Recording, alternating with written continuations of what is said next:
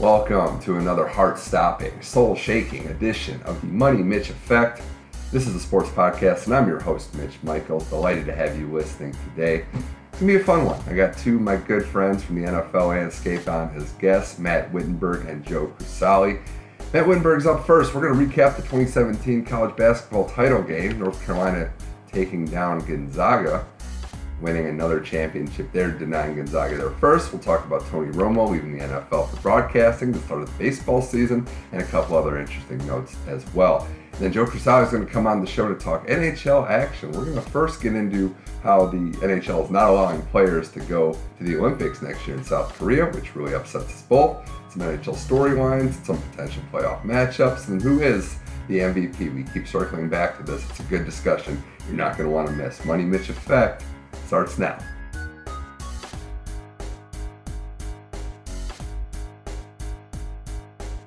All right, it's the Money Mitch Effect.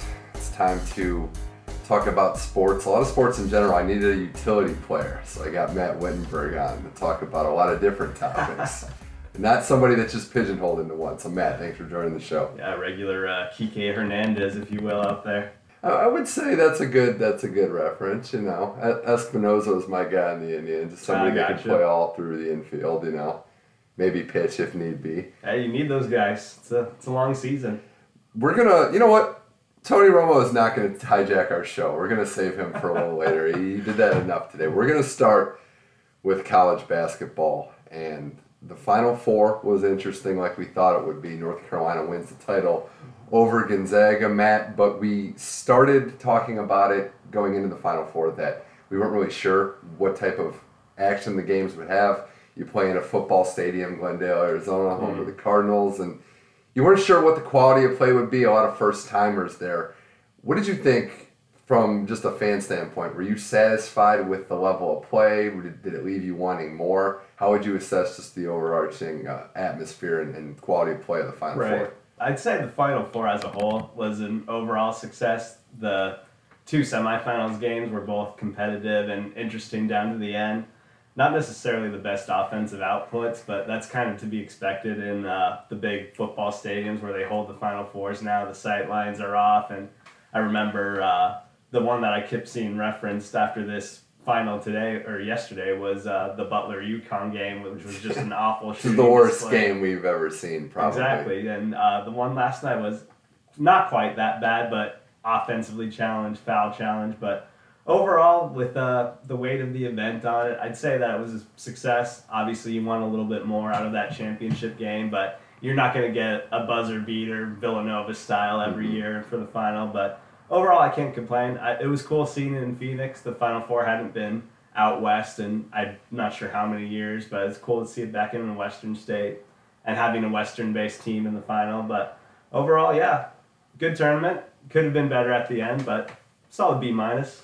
Yeah, I, I thought the Final Four games were interesting because of all the predict- predictable things. I thought Gonzaga, South Carolina just had the makings of a close game down the stretch, regardless of who was up. I know Gonzaga was winning mm-hmm. big, but you knew that South Carolina had a run in them. The way they played defense, they, they stuck around, and Gonzaga just made the plays and a real smart decision to foul when they did it to oh, preserve exactly. that lead. Oregon, North Carolina was a fascinating game because the first half, and really North Carolina winning the title, but the first half of both their games, they played pretty bad. Mm-hmm to be able to stick around, I guess highlights how underrated their defense has been all year. And then the final five minutes. I mean, I, I saw. I'll, I'll put it like this: I watched that game in a bar that is predominantly an Oregon bar, and we thought going into it that the best case scenario would be a buzzer beater one way or the other. Mm-hmm. This is a pretty close second how that game ended. Yeah. With four missed free throws in a row and then two offensive rebounds. Nah. I mean, you, you got to think what the box out drill is going to be big up in Eugene next yeah, year. Yeah, you know what? Uh, Dana Altman's going to be hammering home this offseason. That geez, that's a that was an, an inexcusable to say the least. Right, like other than losing that way, that other than losing in a buzzer beater, that's probably just as bad. Not not just once, but twice too. It was just and then.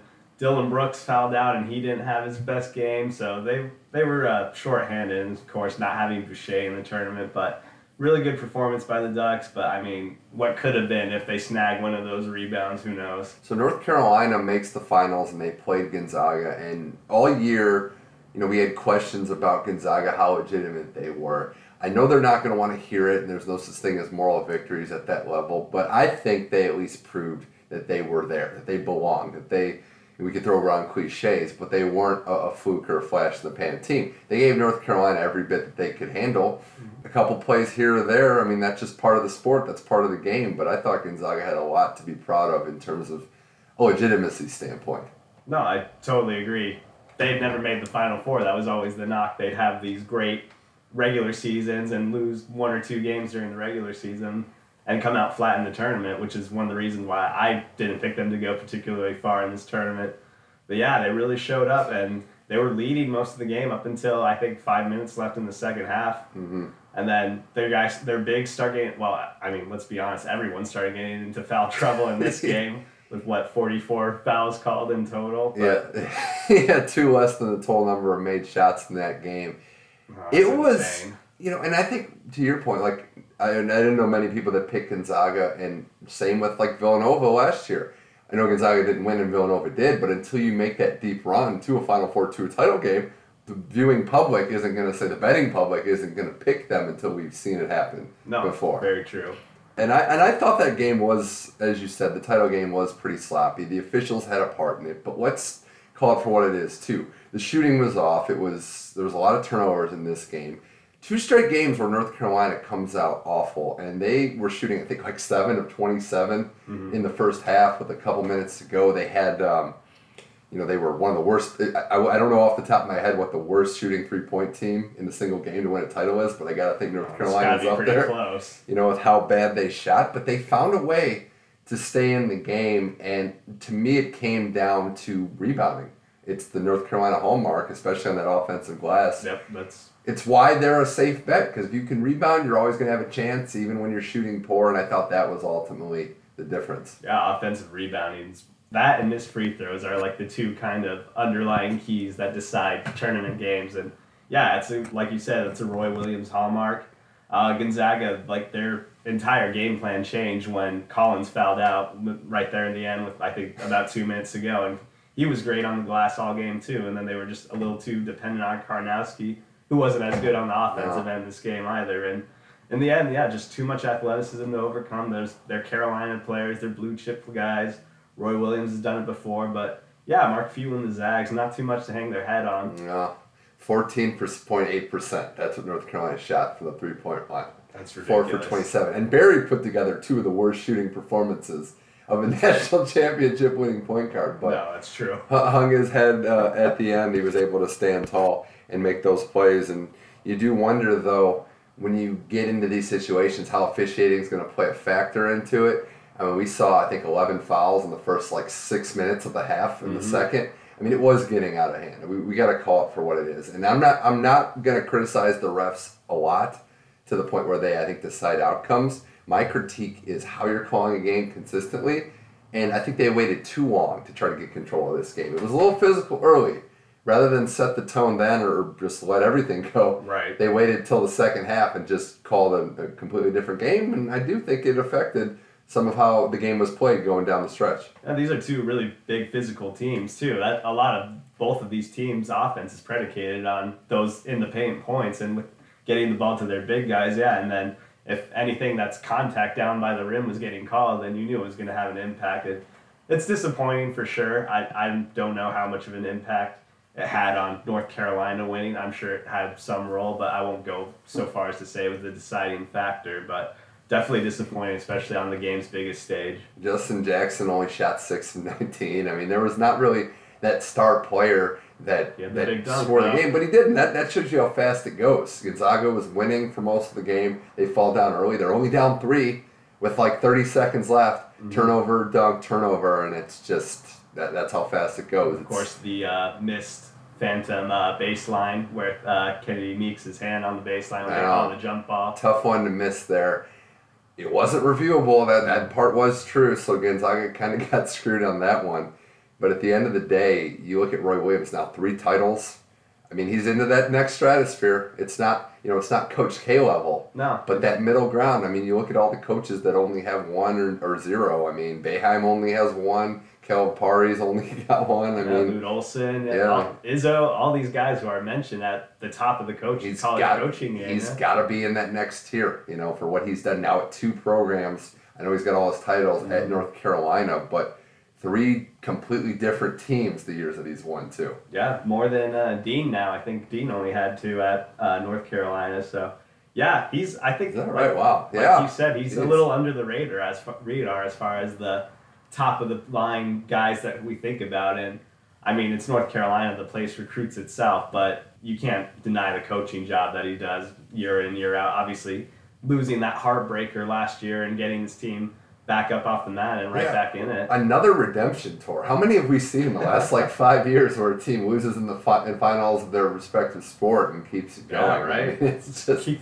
keep the narrative going. it's uh, it really is uh, insane. So I don't know. Maybe the San Jose Sharks need to be uh, the betting pick. I don't know. What about your Indians playoff. potentially? in Yeah, you baseball know, this well, we'll we'll get to them. And in our in our bridge to football though, it was really interesting to see Aaron Rodgers in the one shining moment video. I thought that was good. Ah, to that was give a him, cool shot, To give him a break finally, you know he's needed it. yeah, exactly. Get that much needed exposure. All right, so Matt Wittenberg, Money Mitch effect. Let's go to the football storyline. And if you're wondering why there wasn't as much coverage of the title game this morning on your local sports show, it was probably because the biggest story of the day was that Tony Romo, the hotly contested, soon to be free agent Tony Romo, decided to sign with the television network. He's going to CBS to call games. And it's funny because we brought up that possibility months ago. I remember having a discussion when I had uh, Brenna Haven and Heather Pink on here about NFL analysts that could potentially be analyst players, and Romo was the guy. It's like, oh, he's definitely sought after. Yeah. But having said that, I had no thought that he would do this right now. It's a stunning move that you know, looking at makes sense. But how shocked are you that he pulled the trigger on a TV deal with some primitive football years to play? No, I'm very, very surprised. Apparently, the deal that CBS was offering him was just too good of an opportunity to pass up, and I can't fault him for that. But I mean, just like looking at him last year, I'm like the guy. Like you, you could tell he wanted to play, and how much it hurt having to concede the starting job to Dak.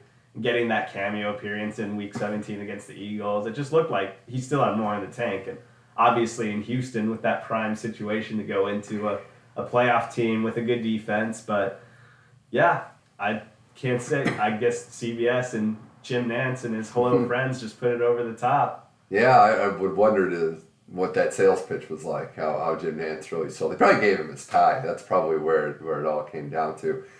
He is a keen observer of the human condition, after all. I think. Oh man, what a bad day to be Phil Simms. I mean, I, I could you imagine waking up and reading reading the paper and then getting the alert that you're no longer the top guy. It's a good day for the uh, football viewing public on CBS, though. Mean, Yeah. we- as we can agree to. Yeah, we can't agree to that. I think it was time for uh, for old Phil to, to move on I'm- from that top spot. yeah, I'm definitely intrigued to hear him, though. Well- He's obviously a charismatic guy, very, very well spoken, So- but just surprised that he didn't want to go back for So- another year. So I have a couple thoughts on this, and one is, you know, you're right. we- We've heard all along. I mean, we've seen him give great interviews, be charismatic and thoughtful. But the football community almost universally says he'll be great at it. Mm-hmm. Which you got to take them for their worth. Now I know it's going to be tough to learn on the fly, but he's got that work ethic. He's got that ability, and the contract he signed is going to enable him to not just cover football but golf. I mean, he's a scratch golfer. He's a good golf guy. you know, Masters are coming up. He might be on there. You know, might have a cameo there. We'll see. That could have something to do with the timing, too.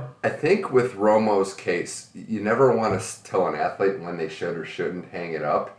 His body had been beat up, and now he goes to a job where he's not getting hit every week. You know, where he's not at risk of life altering. I don't want to say threatening, but life altering effects. You play a violent game, and and that comes with the consequences. But I will say this too. I don't know that this necessarily closes the book on football. He said 99% sure that he's not coming back. He's still only 37. The rules are favoring quarterbacks. It's a position where I don't think you lose as much as other position when you take years off and you lose those reps. He's like everybody's emergency quarterback now. I saw, yeah, I saw that tweeted out earlier, and you can be, you can bet if someone's starter goes down around week eight, week nine, that he's definitely going to be getting those phone calls. And is he going to get the Brett Favre itch to come out of retirement and give it another go? I mean, that's only for him to say, but it seems like it's going to be hard to pass up the cushy uh, booth with Jim Nantz, where you're not, like you said, getting tackled or the like. Well, and I wonder too what it means for these teams that thought that Romo was in play. The Texans come to mind. I don't necessarily put the Broncos in that class because I think they were better suited and it was more likely that he would go to Houston. But Mhm. there's a couple teams out there, even probably some we don't even know about, that were angling for Romo, and now they got to go back to the drawing board. What do you think is next for them? Yeah, the Texans are I, obviously they were the number one team that everyone had him pegged for, and they only have Tom Savage as their guy right now. So you, it's a safe bet that they're going to draft someone.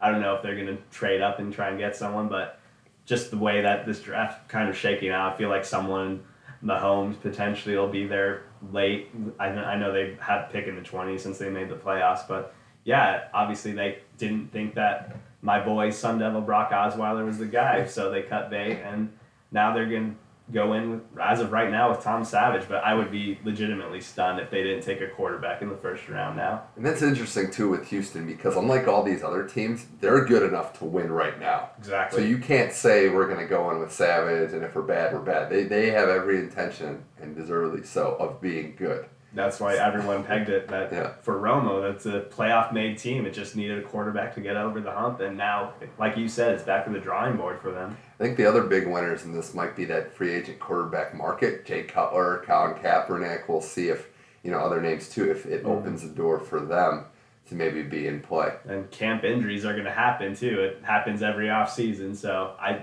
wouldn't rule either of those guys out of getting NFL gigs just yet either. We'll see. It would be funny to hear Romo comment and then sign with the team like the next day and then be playing in the game. Maybe you know, maybe he'd do dual jobs. Brandon Marshall's on inside the NFL or was That's on true. inside the NFL, so we'll see. But Tony Romo is no longer playing, and I, I, I want to end the, this part of the discussion with this.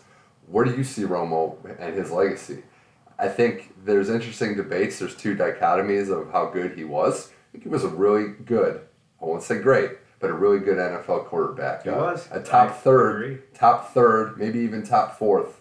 You know, in that eight to ten range consistently for about a decade, and that's pretty hard to do at any level of sport. Yeah, absolutely. And the big uh, with the big uh, microscope of Jerry on you there in Dallas, it's Good point.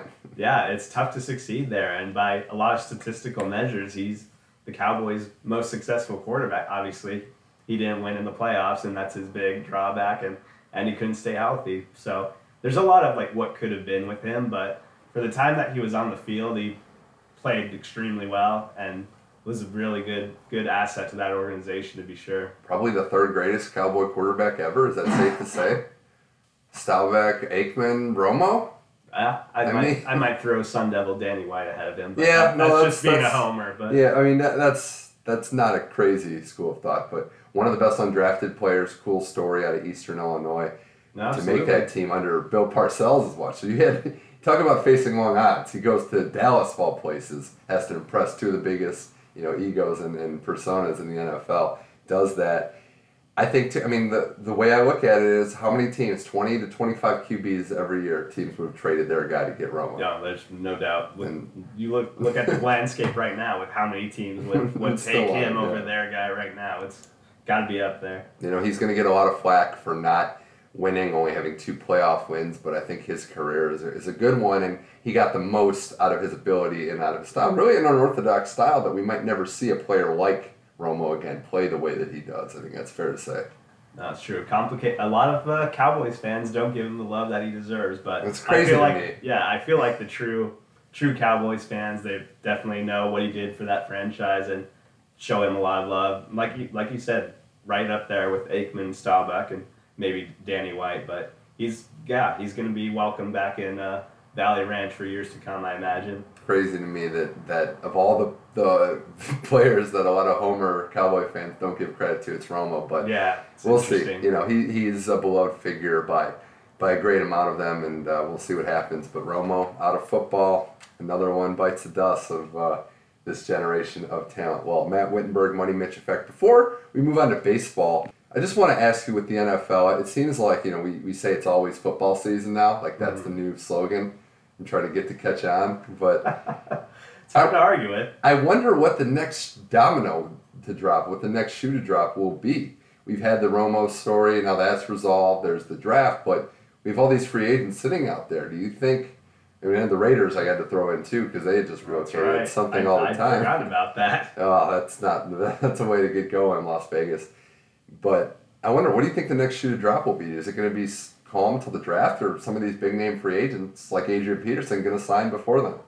Yeah, that's that's an interesting question. I feel like at this point they might be better off holding out because, like I said, I alluded to earlier, camp injuries are going to happen and happens every year. It's only a matter of time. And if a team's starting running back goes down, you know the first call they're going to make is to Adrian Peterson. So I don't necessarily see anything happen on his front before the draft, but we'll see. It's going to be interesting for sure. And then obviously the draft comes trades and guys swapping places, so Mhm. that's always a hotbed of news. The New England side of things is to me the most intriguing because of all the teams that have room and might be looking to make an addition, they add Burkhead, so they have him. And you wonder with Blount, they could bring him back, or are they waiting to see if Peterson will take a, a little offer like they like? So I think that's one to me where if they decide that they're not going to sign AP, I think Blount gets signed pretty quick. Because he, when we talked about it last week, he led the league in touchdowns last year. No, it's true. Yeah, great season. So I, I think he's going to be one of the first running backs of this new wave to sign. I mean, we still have Jamaal Charles out there. there you know, there's not just running backs. There's a lot of good free agents looking for work. Sure, and the quarterbacks you alluded, alluded to earlier, Cutler and Kaepernick, and yeah, the running backs That just speaks to how much of a youth movement there is at the position when these guys who were probably the best running backs in their respective franchise histories just can't get a job right now. It's crazy. The game keeps getting younger. Labor is cheap with rookie contracts. Mhm. It's not a good mix for veterans with injury conditions, pre-existing conditions at that. So we'll we'll monitor. Drafts uh, less than a month away now, but we're moving into this off season and we'll see where it goes. But I want to switch now to baseball. I know you're a baseball guy, Matt, and I know you of all people were one of the most proud, happy that baseball season was back. Oh, absolutely. You've been missing it, I could tell. And now that it's back, winter. it's it's it's something special, especially when a team like your Dodgers open at home. What's that like from the fan perspective? Like you're waiting for this sport, and then opening day as a tradition. I, I think it's unique to even American sports, just how that baseball, how baseball starts their season. Yeah, I, I'm not sure if it really compares to any other sport. Like first game, like it's it's baseball's opening day. It's like quintessential Americana. It's every team has a shot. That's what the big like prevailing theme is. Theme is the optimism for every single Yeah, team. even the Padres and the Twins. yeah, short lived after that first game, but but yeah, it's it's just something special. And like if anyone who grew up going to baseball games, just that feeling you get going on that first day and seeing your ace on the mound, it's it's really something special. For me, it's that first moment after warm ups are done in the top of the first when the umpire calls the first batter in. Like I mm. like the theatrics and everything before, The but, but when he steps into the batter's box, that's when you know it's real and it's back. And I think it's good. And the Dodgers come out killing. You know, I don't know if they're gearing up for a World Series run, but it's always good to play the Padres Series Yeah. One. I feel like yeah, I feel like at least the last three years they've opened with the Padres, so I mean that's a good sign. And a stat I saw for Kershaw is that he's seven and zero on opening day, which is all time best for pitcher with five plus starts on opening Wow. day. So can't argue with that result. No, we'll see how the, the Dodgers look. Seager's already mashing. I think this NL race is going to be interesting because you have the Dodgers, you have the Cubs, who are the Cubs, and, and then they've proved that they're the talent is second to none. Mets are going to be a lethal team, Mm-hmm. and the Cardinals are probably back to being contending. I, I don't. I think last year was a down year for them, but I think it's deeper this year than it was last year. I feel confident saying that in the National League. Yeah, absolutely. It's I even throw in the Nationals there as a team that you didn't mention. They're going to probably be the class of the East with the Mets right there, and there's probably going to be a two two team re- race in every division in that. Now Giants and Dodgers are probably going to be there the whole way. Unfortunately, as much as I'd like to see them lose a lot, but Well, and we got to talk about Bumgarner, right? I know, oh. like Oh. it's a savage. Like Yeah. it's just two home runs. First pitcher day. to do that. First pitcher in like a hundred years to lead the league in home runs after a day's action have been played. God, he's just like he's a guy who I would love if he was on any other team except for the Well, Cardinals. know but- what's funny? yeah, what's funny is Dallas Braden put it best when he's calling the game. That's not a pitcher's swing. no, he's Like his swing is different. Like he- got something yeah. else going there. It's, yeah, obviously, his playoff uh, heroics well documented. His World Series celebration, smashing with like five Bud Heavies over his head, Yeah. drowning those. Guy just likes to hunt, drink, and play baseball. It's uh, modern American, as I like to say. But Colorado, Colorado, is my sleeper team. I, I agreed with all the two team races in every division except the West. I think Colorado can make noise this year. They, yeah. I don't. I, I think the Dodgers are the class of the NL West, but Rockies push for a wild card. I can absolutely see that. It's- It all goes back. It's their problem every year. Is like they have the offense, but they don't have the pitching staff to get Yeah. it done. And then teams like obviously Coors goes both ways. So even though the Rockies are scoring a lot of Mhm. runs in their home games, their teams that they're playing against also have the advantages of playing there. So I just feel like every year in baseball there's a surprise team, usually one in each league, and it could be Oh, every year for the Rockies. hey, I wouldn't mind seeing that at all, especially if they unseat the Giants for being second in the West. And Arenado, he was my first pick in my fantasy draft. This I love watching that guy play so much. And nobody really hates the Rockies either. They're just no, kind of they're, like they're there. Yeah, you know, but I wouldn't say they don't. They have good fans. It's not. It's just they're not really anybody's rivals. Yeah, you know? exactly. That's, that's part of it. And the American League. I mean, I'm I'm a little biased with that Indians comeback against the Rangers. You, like what you see early. I'll be completely honest. I think it's unbelievably amazing as an Indians fan that they're in the worst division in baseball. No, it's it, it bodes well for their their fortunes though. Like, look at the future. Look at the five year plan. hmm The five, maybe call it a ten year plan. But a five year plan for all the other teams. It just does not look good. No, it's Detroit's old. Obviously, they're probably going to be the team that's going to be there most of the way. I mean, Kansas City, we'll see if they bounce back because last year, obviously, they kind of disappeared. But yeah, I mean, Minnesota and the White Sox are both going to be in the doldrums of all of baseball. So things are boding well for uh, for your tribe and. Encarnacion got on the board early with a home run. Klub's kind of Brantley's struggled, back. Brantley's back. Yeah, hopefully over those injury concerns, and I expect them to be there at It- the end. They're they're a dangerous team. Here's my my unconventional thought on a pitcher struggling, especially early. It doesn't bother me more if it's home runs, if it's like Odor just mashing them out of the park. I, I, I get more bothered when it's like ten hits, like ten singles, you know, like just Yeah. you know merry-go-round out there. Death by a thousand paper cuts. My Yeah. my bold prediction though that I think I'd make is it wouldn't surprise me if both New York and Boston missed the playoffs this year. Uh, the AL East is really tough. It's so, and, and you know what? The Yankees, I, I'm, they might be my pick for being a tad overrated this year. I just don't know how you can trust that rotation, like the offense. But you wonder, is the offense ready? Are they just missing each other? Where the offense might be a little worse than we thought, still good, and the pitching, Tanaka gets ripped up. Pineda's like number 2 Mhm. I don't know. Boston's a, a fascinating team, but I don't know that necessarily adding big money players makes you a better team in a sport like baseball, where so many players impact the game. No, ask the Dodgers about that. The highest payroll in baseball, and they haven't been to a World Series since I've been alive. So Oh yeah, it's it. You can throw all the money in the world at it, but if your guys don't gel and stick together, it's it's not going to work. But I like Boston a lot. They they have a lot of potential, especially Benintendi. That swing that he launched mm. into Yeah. right field on opening day. That's a dangerous outfield. Um, Yeah. The Yankees, they might just be about a year away though. They, they have a lot of young talent, but it's hard to say how well, how well they're going to do this season. And like you said, the pitching concerns. Yeah, well, we'll see. I mean, I think Boston still gets there, but Toronto, Baltimore don't don't appear to be going anywhere either. So it's going to be a wild ride. And then that AL West, which the Rangers look to be back and, and proving that it wasn't fluky last year. We're waiting on Seattle. It could be their time, you know. And Houston, Yeah. Houston last year was the most underratedly fascinating story to me because they make the playoffs if the Rangers don't destroy them in the head-to-head. That's true. It was like three and eighteen or something stupid, and all they have to do is go five hundred, Yeah. and they're in with ease. So Astros were one of those most underachieving teams from last year. Everyone had a ton of high expectations for them in uh, 2016. But yeah, I, I like where they're at a lot. Correa's a beast.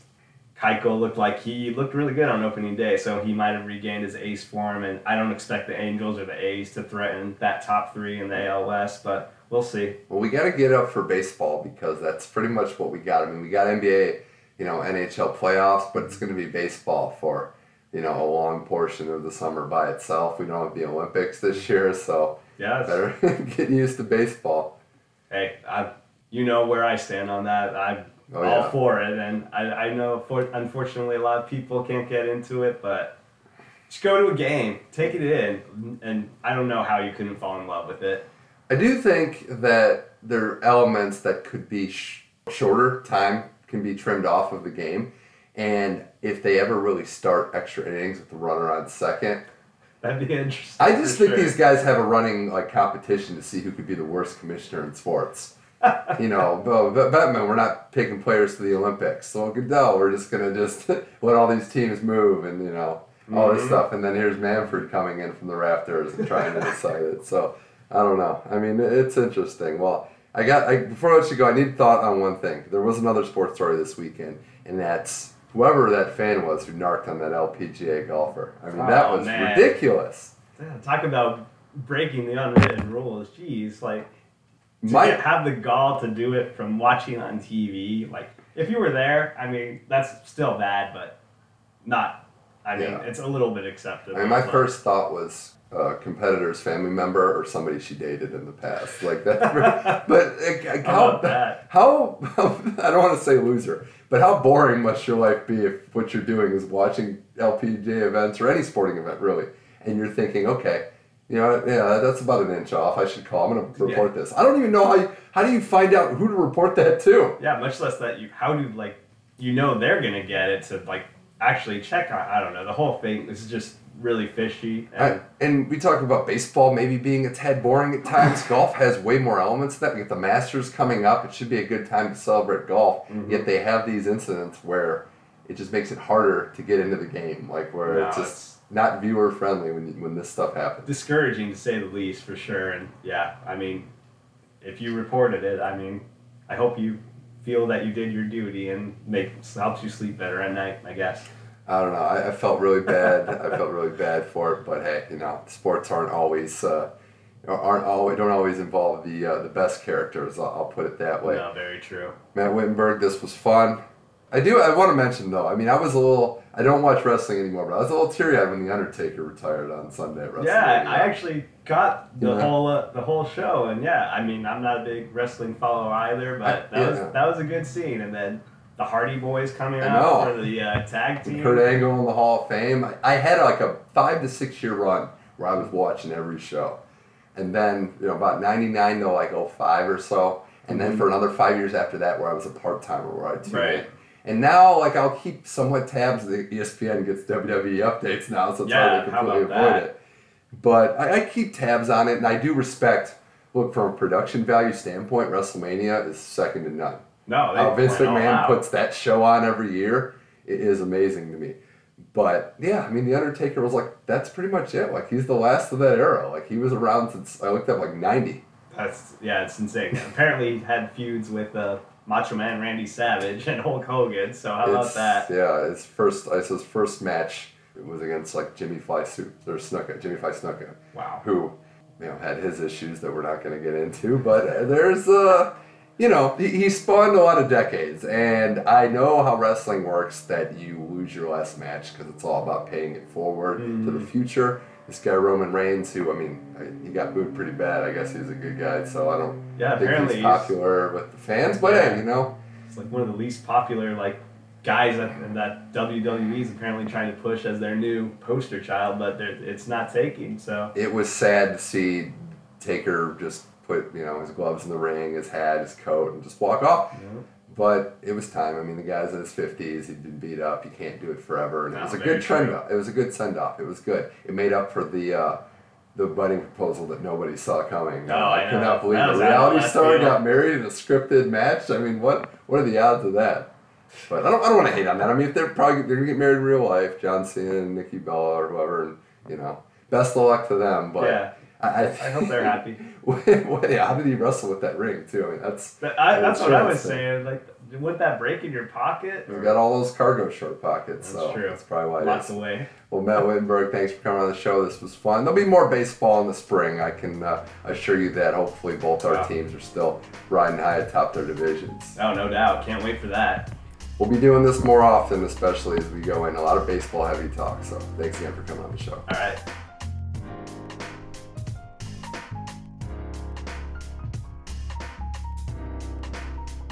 That interview was brought to you by no one because I don't have sponsors yet.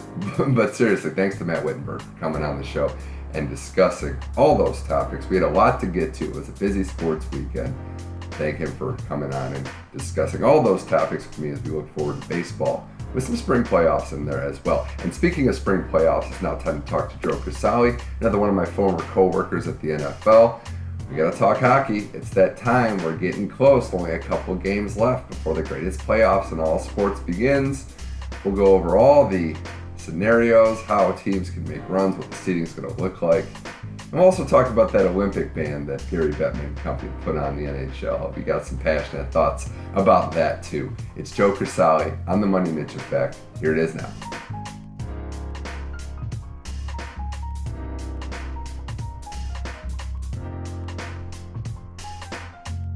Time now to talk some hockey. With that, bringing back on the show Joe Crisali. Joe, thanks for joining the Money Mitch Effect yet again. What up? Happy to be here. Well, On the phone. yeah, you're on the phone this time. We couldn't do the in person. I do, I do have to get you to the revamped studio at some point with a new microphone in play. Uh, but one day you, you'll get there at one point for sure. Uh, just you know, keep day. keep reaching for the stars. But unfortunately, we do have some bad news to start off with. Yesterday, we're recording this on a uh, Tuesday evening, early evening. Joe, I was having a pretty good Monday as far as Mondays go. You know, I wasn't down at all. And then I got the update that in 2018, next year, the NHL is not going to be sending its players to South Korea for the Olympic Games. And for the first time in 20 years, there'll be no Olympic hockey as we know it. Joe, I'm uh, I'm going to be completely honest. I'm pretty pissed off about this decision, but I'll let you go first. As a hockey fan, how does this sit with you? How do you look at this situation as someone that loves the NHL and also, I'm assuming, loves watching Olympic hockey, the best in the world play on that Olympic stage? I'll just say it's trash. Trash is It good. Doesn't make, it's trash. it doesn't make any sense as to why the players don't participate. I mean, I get the whole injury risk scenario, but baseball did it this year with the World Baseball Classic. Yeah, some players got hurt, but it's not detrimental to the production of the MLB season. They're still, you know, they're still moving along. Mhm. And the NHL, what what is the Olympics without hockey? What's the Winter Olympics without hockey? That's the event that I pay attention to the most, and it's just sad. what are we going to be watching? Where everyone's going to be growing hardcore for that curling matchup instead? yeah, I don't know. I mean, maybe uh, the biathlon will finally move move to center stage. But I'll I'll start I'll start with this, Joe. The thing that pisses me off the most, and I agree with you on the it's trash sentiment, but the thing that makes me the most upset was the rumblings and the and the truth behind it that this was just the NHL's bargaining tactic. That they would have allowed them to play the players play in the game in the Olympic Games if they just extended the current CBA, which clearly the players aren't happy with. So that's the part that pisses me off the most. This was just a bargaining tactic. They're like, "Oh yeah, you can play Olympic hockey if you give us the status quo, if you keep, if you maintain the status quo of this bargaining agreement that we know you're not happy with, but we love." So that's just like again poor leadership at the top from the NHL. What else is new? But how else? You know, you say everybody wants at the top of hockey wants to grow the game. But then this stuff happens. This crap happens where they're not setting their best on the Olympic stage when everyone, like you said, would be watching, and they're gonna be like, "No, we're, we're not gonna do that anymore." You know, it just it sits very poorly with me, and to see top players upset is at least some silver lining that at least they understand that this is a complete joke. The whole fact that everything is about money is unbelievable. Bettman realizing that hockey is growing and that more fans are realizing how great hockey is and that they're getting more fans. He's trying to capitalize on the amount of money that he thinks he can be making off of it, also while screwing the players over at the same time, which is insanity. Because you're not going to be able to go out there and show the quality of hockey. What other stage is there to show than on the Olympic ice with Yeah. those players playing for their countries? And there's nothing more than what a player likes to do more than to represent his country. Yeah, sure they love to win Stanley Cup. Yeah, sure they love to put on their uniform, their sweaters every day. But even in the World Baseball Classic, I was watching an interview with Francisco Lindor. He played in the World Series last year. He was talking about how the World Baseball Classic is something different. It's it's playing for your country. It means Yeah. more to you as a person and as a as a player because it's you're representing an entire country. You're not just representing a team that's in a league, but it's just really it's really sad to know that they're they're not going to be able to play.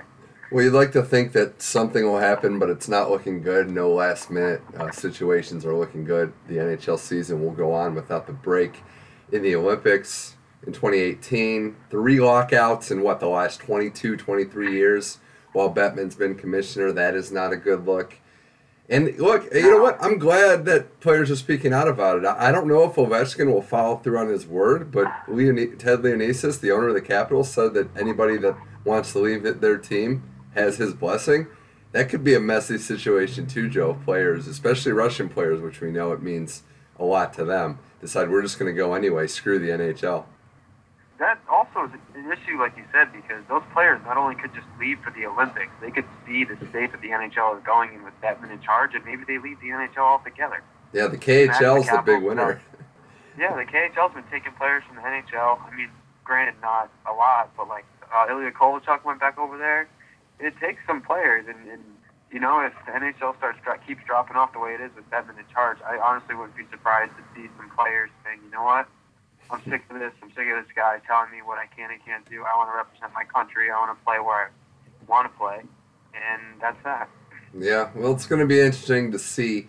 I don't want to let the IOC, the, the International Olympic Committee, off the hook, too. They handle this about as awful as you can. It's just a mess, and it's a shame for the fans, for fans of hockey that want to see it, and new fans that aren't going to get the opportunity. I mean, I, I saw the article where Auston Matthews, uh, 20, you know, he's 19, 20 years old right now. He's never been alive when NHL players haven't gone to Olympic hockey, so this is sad that these younger guys aren't going to get the chance. It's a, a bad situation all the way around, but we'll keep it moving here on the Money Mitch Effect with Joe Crisali. We'll get to the NHL action, action, Joe. And I'll start with this. There aren't that many playoff series, Joe, that are set in stone, but it looks like your team, the New York Rangers, are going to go north of the border for a first round matchup against the Montreal Canadiens. I don't know how you feel about that, but an interesting first round draw with the top wildcard team in the Eastern Conference, the New York Rangers.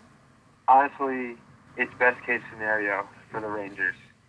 I was kind of upset that they potted 100 points this year and they're a wild card team, which is just absurd.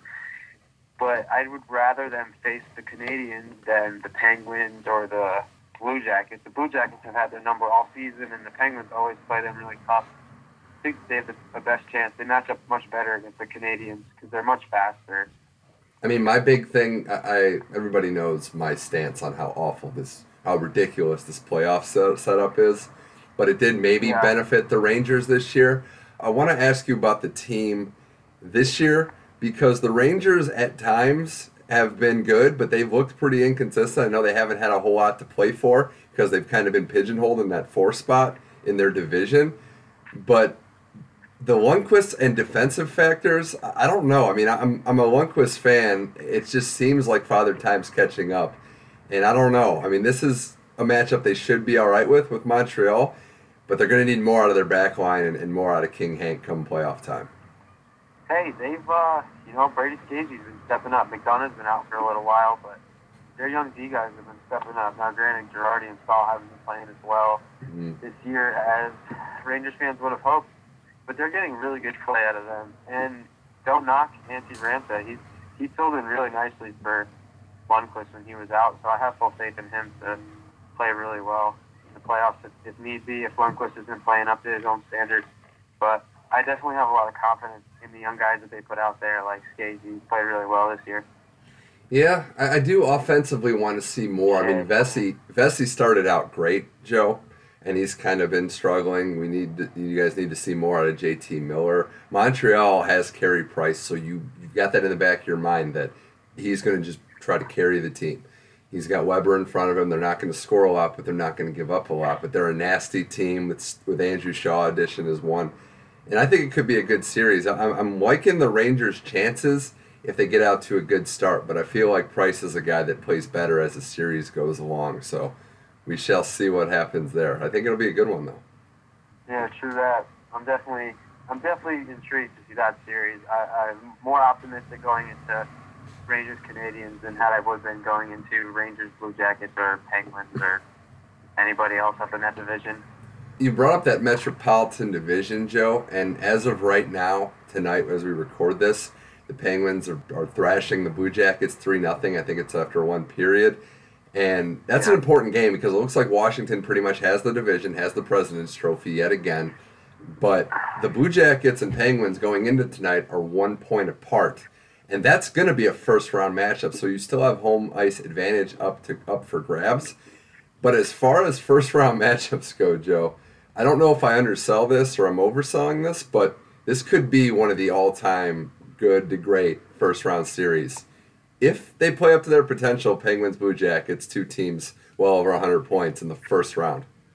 Yeah, absolutely. I mean, that, that matchup just reminds me of all the great Blackhawks Blues matchups that we've seen in the first round of the playoffs the last couple of years. Usually go seven games, and they're usually overtime almost every game. You know what? I, this isn't necessarily a, a preview of what the X's and O's are, Joe, but I think for Columbus, I think they do have a better chance than maybe people are giving them credit. I say that because Pittsburgh is pretty banged up. And if they're not all there, if Letang's still missing time, if you know, we know that certain players have had injury history, Crosby included. If they're not all on the ice, not healthy, not not clicking, Columbus is deep, four lines deep. They could definitely win this series. I'm not necessarily making them the favorite, but they got a definite chance to win it. Yeah, it's not only injuries. Columbus is a is a much better team than people give them credit for. They are where they are for a reason, and they have that young D guy, Werenski. He had rookie Werenski. He was a dominant force this year for them. And Cam Atkinson, how many goals did he have? Like 40 this year? Oh, he's up there. Yeah, he's definitely near the top of the scoring list. And people forget he's got they got Bobrovsky back there too. He, oh, yeah. He's the trophy winner. That's the thing, and he might win it again this. I mean, yeah, I would say it's close with him. It's going to be, you know, a race between him, Holtby, maybe Dubnyk in there. Bobrovsky's been amazing. I'll say this though for the for the Capitals though, Joe they're getting an easier first round matchup. But again, it's whoever comes out of Pittsburgh Columbus, you got to think is going to be feeling pretty good. So it could be a dangerous second round matchup again if the Capitals don't play that great in the first, and here comes a hot Pittsburgh or Columbus team.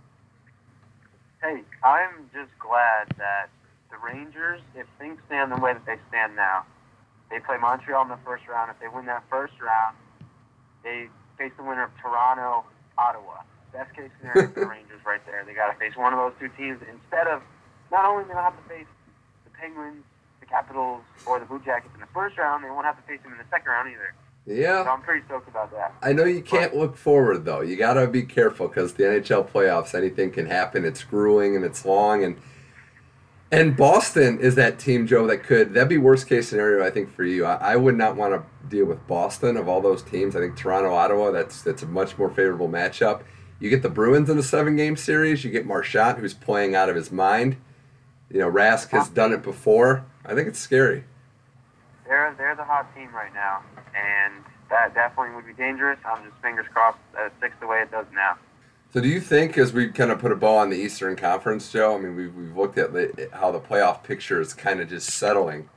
Do you think any team makes a push? I mean, Tampa Bay has done all they can, but it looks like they're running out of time to get to that Boston spot at the wild card. Do you think they have anything left in the tank? Nah, I don't really see another team down there making a push at the end of the season. There's only four games left for them, so they'll need something to swing their way in order for them to bump into the playoffs there. And, and Boston's been playing pretty well lately, and I don't see them dropping off. Yeah, they, they have four left. Boston has three. They're four points back. So game in hand, if they win out or or maybe three and one, and Boston goes on a slide, but it's going to be tough. I, I'll give Tampa credit though, Joe, because then the Islanders too. I'll throw them in there as they're going to be the second team probably that misses out. These teams were dead and buried a couple months ago, and they made it competitive. So it's good to see that they kept going, even if in the Islanders' case they don't know where they're going to be playing next year. Yeah, but I mean, you got to feel for the Islanders though. They made this late push, and then now Tavares is out, so they're kind of screwed. Yeah, and, and I do want to bring up one other thing before we go to the Western Conference, Joe. A player that I don't think is getting enough credit this year for how well he's played, especially in the second half of the season, Jack Eichel. I mean, he's been you, you play fantasy hockey, so you know as much as well as anyone. He's been a beast, as good as just about anybody in the last couple months. Yeah, absolutely. I gotta go up against him in the finals. sorry, sorry to hear that. He's been very under the radar. He got hurt. He missed the beginning part of the season, and everybody kind of forgot about him. Now, granted, Buffalo isn't a great team as usual, but he's turned them into a little bit better than than people are usually expecting seeing. Buffalo fans, they definitely that's that's their guy. That's their guy of the future. He's pretty good, and you got to think that he's is almost. It's crazy that he's been underrated. Like he's been overshadowed by the presence of McDavid and Matthews, and then Patrik Laine. That we've almost kind of forgotten just how good he is. This is a number two overall pick that had a dominant year at Boston University, and I don't know if the Sabres will turn it around, Joe. I don't know what their future holds. Bylsma might get fired. They have a lot of roster issues, but the kid's pretty damn good, and you know you got a real player in him. So at least you have one Absolutely. cornerstone you know. But we'll see. Joe Crisali, Money Mitch effect. Let's go to the Western Conference, and every year, the theory is you can just write Chicago in. They're going to be near the top of the conference, and here they are again, 107 points. They've been on a tear. Maybe the I think the best second half team in all of hockey. Before we get to the playoff matchups, Joe, I'm voting Joe Quenneville player coach of the year. It's ridiculous that he hasn't won one with the Blackhawks, and I think this probably is his best coaching regular season of his career. Yeah, I mean, you can pretty much just look at the Blackhawks every year. Doesn't matter who they got. They're going to be in the playoffs. And I totally agree with you. Kind of the fact that he hasn't won a Coach of the Year with that team yet is absurd because I think people are just used to them winning all the time. The voters are probably just like, yeah, you know, he's, it's usual. He's got a good lineup. He's got the he's got deep roster, but without that guy there, there, well, who are they? Yeah, well, it- it's the Popovich Belichick factor that you know the teams have done so well. You just expect them to be well, and you don't you don't vote for them coach of the year. I think he's third all time in career wins, third or fourth. It, it's insane how well he's done coaching everywhere he's gone, and yet again the Blackhawks look good. But Joe, is there anything any you know we might be nitpicking here, but any flaws you think could weigh this team down come playoff time? Is there anything about the Blackhawks that you think might be a little worrisome in a, in a series later in the playoffs? Whew, that's tough. It's one. tough. I you know I could think of maybe Crawford because he's been all I was inconsistent at times, is- and, is and maybe yeah. Crawford and Keith don't step up. How about the wear and tear of just a team that's been playing twenty extra games the last six years consistently? You know, a lot of miles on those on those players, especially the older ones, and Keith and Seabrook on the back line. But I mean, that could go both ways too, because that's wear and tear, but that's also experience. Yeah, Keith will slash his own mother to win another cup, so I'm I'm I'd be happy. I'd be happy to have him if I was a Blackhawks player, fan, or coach. So I, it's going to be tough to beat them. And conversely, Joe, you look at the Minnesota Wild that started off hot. They're mm. going to be right in that two seed come playoff time.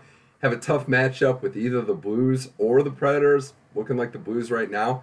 But I, I don't know about this team because they have a lot to like. They're deeper than they've been. Dubnyk's a good goalie, but it, it's all going to run through Chicago at some point, and I don't know if they could beat them. They never have in the past. I don't know that it starts this year. That is the only question I have for the Wild. I mean, they have been unreal this year. They got four guys in the top ten stats of plus minus, which is insane. And Yeah, two of them are, are forwards.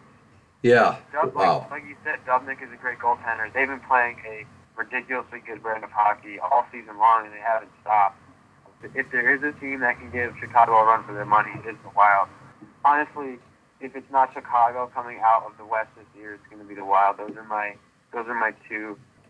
Like one of those two teams is going to make it in. Okay, so you're so you're completely writing off the Pacific Division. Yeah, I just don't love it because they're just so up and down all season long compared to Chicago and Minnesota, who have just been doing it all year. Yeah, and I think too. I mean, it would surprise you know it would surprise anyone, Joe, if the Pacific Division and an Atlantic team met in the Stanley Cup Finals. That would be stunning. stunning. but I just don't believe. I just don't believe in the, in the players they got down there. I don't believe it. Martin Jones is of the goalies. I, they just, you know, and Edmonton. yeah, they they're in the they're in, thanks to Connor McDavid and his awesomeness. But I just don't see. I mean, there's no way that a young team like that, and if they do, then prove me wrong. But I just don't think that a young team like that can beat up on a defensively minded Wild team or just the Blackhawks. Yeah, well, it, it's going to be a fascinating race. I think the Wild, and I do want to bring up that. Do you think so? So going back to the Wild, do you think they beat the Blues or the Predators, whoever they face? You like the Wild in that series? Yeah, I think it's about time they win a series. Okay. Well, it's looking like the and Blues. addition of Eric, Yeah. Eric Staal in the offseason really helped them out for sure. Made the Rangers look dumb. Two years ago, the Blues lost to the Wild as favorites. I do like that matchup, Wild versus Blues. The Blues are playing better under Mike Yeo, but I don't think they have the horses. They've done a good job getting to this point, but I think their offense runs through Tarasenko. And Nashville has been underachieving all season. I, I picked them to be in the finals preseason, and I've just been disappointed all the way that they're a wild card team now. I expected much better things. Well, I- you fell for that PK Subban trade hype. You I thought he was did. come in and be as Well- good of an offensive defenseman as you think he could be, or as good of a defensive defenseman as he could be, and he just didn't work out. I did, And but it's also it, really underperformed this year. Yeah, it, dude, it's more than that because you got Ryan Johansen, you got Filip Forsberg. There's a lot of offense on this Predators team. Peter Laviolette's a good coach. I don't know. I expected more, and I just didn't get it from this team. But hey, it's a playoffs. They can the- make a run. A lot of the players, a lot of the players that are on that team underperformed, including Pekka Rinne. He just does not look like Mhm. the same goalie that he was a couple years ago. No, he doesn't, and I want to. I want to see what they can do come playoff time. I know they have a good home ice advantage, and they've played a lot of these teams tough. The Central is going to be a, a bloodbath. We'll see who gets what wild card and who the Blackhawks play first round. That's huge. I mean, right now, Nashville, Joe, is one point back of Calgary with three games left. If Nashville finishes worse, they're going to get the Blackhawks round one. Not liking the, their chances to, to run through the gauntlet starting with Chicago. Absolutely not. I don't think that game goes more than that series goes more than five games. So Joe Crisali, Money Mitch effect. We're going to wrap this up with the Pacific Division. And you mentioned how you're not trusting any of those teams. I would probably agree with you, but the race itself is very interesting. Just seven points separating the four teams with three to four games left for each of them. The Ducks at 99, the Oilers at 97. Oilers have a game in hand on the Ducks, and the Sharks, surprisingly, maybe underwhelmingly at 95 with Calgary in the wild card at 92. I would probably still trust San Jose in this division. And I say that because with the Ducks, you never know what you're going to get in the playoff if the off playoffs if the offense is going to go away. Edmonton's a young team, and Calgary's a great story. They've been, you know, they've stumbled a little bit lately, but the push they made to get here has been great. I think I still trust San Jose to come out of this Pacific Division. Uh, I guess it'd be like a, uh Ferris wheel at this point. Ah, see, that's tough. I, I think I'd have to agree, disagree with that one. Like you said, the Ducks, you don't know what you're going to get in the playoffs, but I think that they're just that team. You know, that hmm they're just the team that just they just win. You look at their lineup, you look at their roster, you look at what they've been able to do, and you're like, eh. But you know, they just win. They just win games. Right now, they're in first in that division, I believe, and they're getting John Gibson back.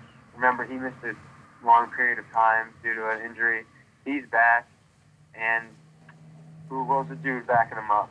Bernier. Yeah, Bernier now. They traded Anderson to Toronto. He, he had a great stretch run where I stupidly had Gibson on my fantasy team and I had Bernier and I dropped him for a backup D man, and the guy that I'm playing in the finals now has Bernier, so I look like a moron. well, anyway, those things are going to happen. You make some good points. The Ducks 7 0 and 3 in their last 10. But do we have to go through their track record in game sixes and sevens in the last four no, playoffs? pro- yeah, probably not. okay, just just throwing that out there. And if they play Cal, your coach job. yeah, if they play Calgary first round, if they hold on to this division, I think that would be a very interesting series. I think yeah, I Calgary. would, I would take the Ducks in that series, though. I don't have a lot Yeah. of faith in Calgary. I watched them play a game against the Lowly Kings the other day, and I wasn't feeling too good about that. No, well then you got Jer- took that L. we had Jarome Iginla just beating people up and scoring goals. Gordie Howe hat trick, one for the road. Jersey was covered in blood. I love it. If there's one playoff series that I want to see, I don't know if it'll happen, Joe, but I'd love Calgary Edmonton, the battle for Alberta. Two teams in the same Oh, Canadian man, province. that So sweet. That's on my short list with obviously Toronto, Montreal. I mean, we got to figure out a way to make that happen. I, and maybe, maybe you know, Ottawa makes a run Maybe at the division. Classic that would be a sweet Winter Classic series right there. Yeah, it's going to be a bloodbath. Imagine Speaking of those that, sweaters they put out for those games. I would yeah, probably buy them, even though I'm a Ranger. I know. Well, you got to also think about what it's going to be like outside the stadium at Maple Leafs Gardens if that happens, or in the streets in Calgary or Edmonton. Well, we're excited for that, Joe Crisali. Before I let you go, last thing, right now, who is your MVP pick? Ooh. Wow. And I would say That is tough. I would say, just as a spoiler, my third finalist, because we know who the top two are, I think I go Brad Marchand as the third finalist. Really. I think he's the guy. I thought Burns for a little bit. You know, he's going to win the Norris, but I think he's cooled a, a hair. I like Marchand to finish third. And my pick to win the MVP is going to be Sidney Crosby. Slightly edging out Connor McDavid. It's close, but I think the Well, tie goes to I, I Crosby. I was leaning McDavid because if you you think about the Oilers and you think about where they've been the last ten years, five years even, they've been no been a team that makes it in the playoffs ever. They've always been at the bottom. And this kid comes in two years later, two years he's in the league, got leading the league in points, got 94 points, and they're in the playoffs. And they could be, they could essentially, they might get the first first place in their division. So Yeah. I got to go with him because if you think about it, he, yeah, he's got a supporting cast around him, but without him in there, they're nothing. I mean, you could take Crosby's been out before, and they got Malkin in there. They got other players in there that can make things happen for them. I think McDavid for me is the MVP this year. Right. No, I, it's it's a fair argument. I, I think it could go either way, and there's a couple games left. If if they somehow win the division, that could swing a lot of votes too. I think Crosby, his two way game, how he still plays kind of like a grinder and plays defense. I wish he'd stop, you know, slashing guys in the nuts a little bit. But other other than that, you know, you pretty much like a lot of what he does. And I think if you took Crosby off the Penguins, while they'd be better than the Oilers without McDavid, they would have faltered a lot in that division race. They would be in that wild card spot, not the Rangers in the Metropolitan, and who knows how the season goes from there. So it's tough, but it's a conversation we're going to have for a few years before McDavid fully takes the mantle of the best player in the league, because you know it's coming. Yeah, this is the baton, this is the baton pass season. I think it's time. We, we, I've had enough of Crosby being a Rangers fan. Give it to McDavid. I think we all have. I think we all have. Oh, one, one for the road, too. I forgot to ask you. Is your rookie of the year Matthews or Laine Oh, Another tough one. Man, there's so many options. Ah, You're thinking about look at that the rookies on that Maple Leafs team. You got Matthews, you got William Nylander, you got Mm. Mitchell Marner. Marner, Toronto rookie record in assists. Nylander had a great season. Matthews, most goals. And then you got Laine How many goals do you have this year? A million? He's in the. It's. It's. I think it's about Honestly, thirty-five. I'm gonna go back. I mean, this guy's not gonna win, but the guy that I appreciate the most, aside from Matthews and Laine I like the dude I was talking about earlier. Blue Jackets, Zach Werenski. Yeah. Hey, it's a shame he's not going to be a finalist though, given how strong it is. This is the second year in a row we've had a loaded rookie class, and I think that's a good sign for the game. You know, as long as you know the powers that be don't do anything like this Olympics Yeah, crap. I but I mean, you gotta you gotta give it to Matthews, but I like the other guy. I would go Matthews. I think Laine is going to have an argument for the best rookie season that didn't result in rookie of the year ever because it's pretty close. But I, I would go Matthews there. Well, Joe Crisali, thanks for joining the show. We'll have to do this again during the playoffs. And I think one thing, you know, we had some disagreements today, but one thing we can agree on and all hockey fans can agree on best playoffs in any sport, Stanley Cup playoffs. Absolutely, two months long. Two months, just vicious, relentless, a lot of goals, a lot of blood, a lot of stitches, all heart. We can't wait. This is going to be one of the good ones. I have a feeling. I'm, I'm getting excited for it. Yeah, man, me too. Go Rangers. All right, man. I will talk to you later. Joe Crisali, Money Mitch Effect. Thanks again. See you, man.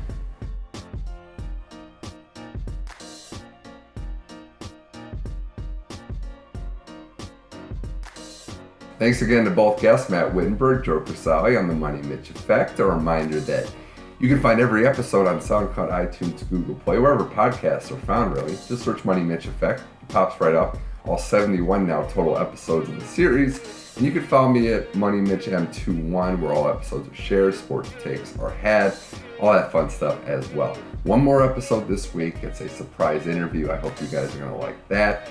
And then we'll have the regular content as follows in the weeks to come. This was very fun. This was a real experience. I appreciate everyone out there for listening. Mitch Michael signing off. Thank you again for listening to the Money Mitch Effect. And I'll see you next time.